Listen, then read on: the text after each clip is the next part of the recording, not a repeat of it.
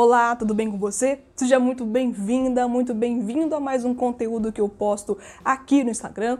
Se você não me conhece ainda, muitíssimo prazer. Meu nome é Ana Paula, eu sou psicóloga e falo aqui nesse espaço contigo a respeito da psicologia, da psicoterapia, saúde mental, relacionamentos ou outras questões que talvez a minha formação acadêmica possa te ajudar a compreender um pouco mais ou a buscar ajuda quando assim for necessário.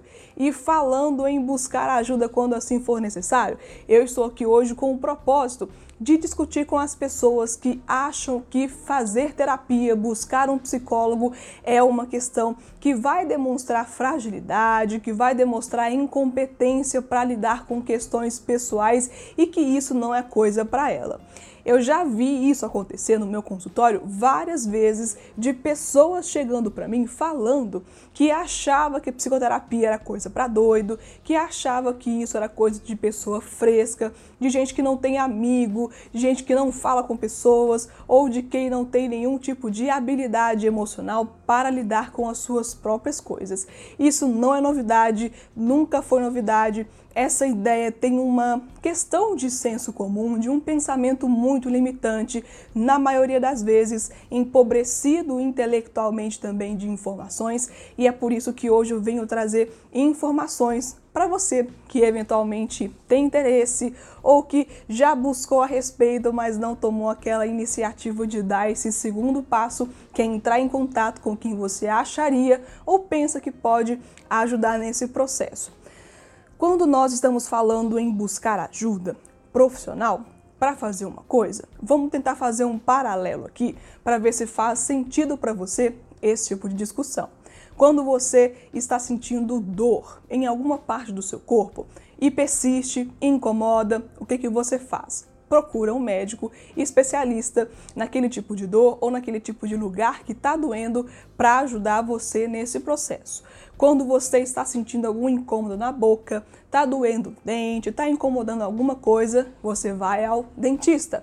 Se você fratura algum osso, faz algum tipo de acidente, perde o movimento de alguma coisa, tem algum tipo de lesão, você precisa se recuperar, precisa de fazer aquela terapia realmente para voltar o máximo possível daquilo que é antes, tentando se recuperar no movimento, resistência, na habilidade mesmo de se movimentar e de trabalhar com seus músculos, ossos, etc.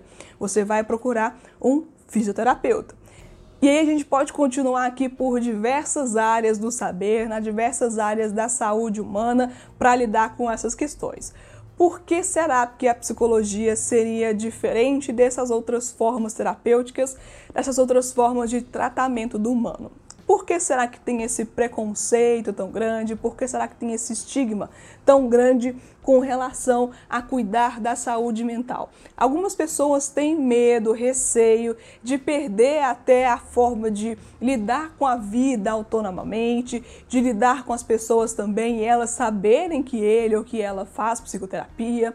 Algumas pessoas têm receio de perder o respeito por, ah, eu faço terapia, ah, então tem alguma coisa errada ou alguma coisa do tipo assim. Mas, gente, se você conseguir dar um passinho atrás, pensando em outras formas da profissão, seja mesmo na saúde mental ou fora dela, tanto na psiquiatria também, que é outra forma de atendimento que sofre muito com esses preconceitos também, mas nós precisamos de compreender que assim como em qualquer outra parte da nossa vida, nós não conseguimos lidar com tudo todas as vezes sozinho, sem ter nenhum tipo de ressonância na nossa saúde mental. Quando você precisa de ajuda para consertar uma coisa, quando você precisa de ajuda para fazer um projeto, quando você precisa de auxílio para trocar alguma coisa na sua casa que você não sabe ainda ou não tem o mínimo interesse de saber como é que faz, você procura um especialista, paga por aquele serviço para ter o seu auxílio naquela questão.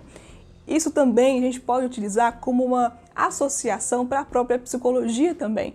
Quando alguma coisa acontece para você que machuca você, que te fere de alguma forma ou que realmente bagunça toda a estrutura que você tinha formalizado, você perde alguém, perde alguma coisa, alguma situação na sua vida realmente se modificou e você não está entendendo muita coisa, você precisa, ou pelo menos você pode, buscar ajuda externa para te ajudar nessa questão e a psicoterapia pode ser sim uma ferramenta para isso.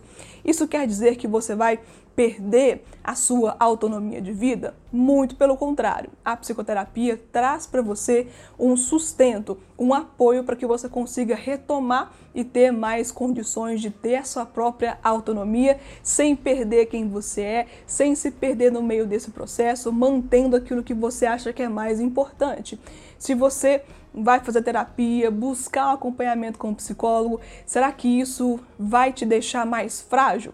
Eu acredito que não. Se você está se sentindo frágil, é porque alguma coisa aconteceu. E não é fazer psicoterapia, não é buscar um psicólogo que vai deixar isso mais fragilizante. Fragilizado já está. E também não é um problema, gente, mostrar fragilidade. Nem todo mundo, ou eu acredito que ninguém tenha condições de se manter 100% todos os dias com a mesma energia, com a mesma força, com o mesmo vigor. Nós precisamos de buscar ajuda quando assim for necessário. Nós precisamos de reconhecer que nós somos humanos, precisamos de ajuda sim, e quem não busca ajuda fica aí pelejando para conseguir arrumar essas soluções, vai buscando um pouquinho aqui, vai buscando ali, receitas prontas, gente que promete ajuda rapidamente e não é assim que funciona, pelo menos na minha forma de observar, nos meus anos de estudo e nos meus anos também de trabalho. Então, se você busca ajuda, procura um profissional sério, procura uma indicação, pesquisa e trabalha desse profissional, dessa profissional, tenha referências de onde ele estudou, de onde ela estudou, o que que faz da vida, para ter uma boa pessoa te acompanhando para ter uma pessoa capacitada realmente que possa te ajudar nesse processo.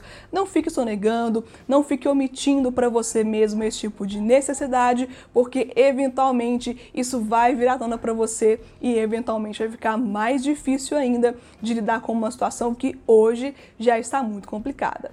Eu espero que você tenha conseguido desfazer um pouquinho aqui dessa ideia preconceituosa, se você tinha. Se não, pode ver outros vídeos aqui onde eu falo a respeito sobre isso, ou me mande uma mensagem que a gente discute um pouco mais a respeito dessas fragilidades ou desses preconceitos que nós formamos a respeito de nós mesmos e dos outros, achando que tem a resposta para tudo e olha, nem sempre é por aí. Fico por aqui em mais esse conteúdo e até o próximo aqui no Instagram. 叫。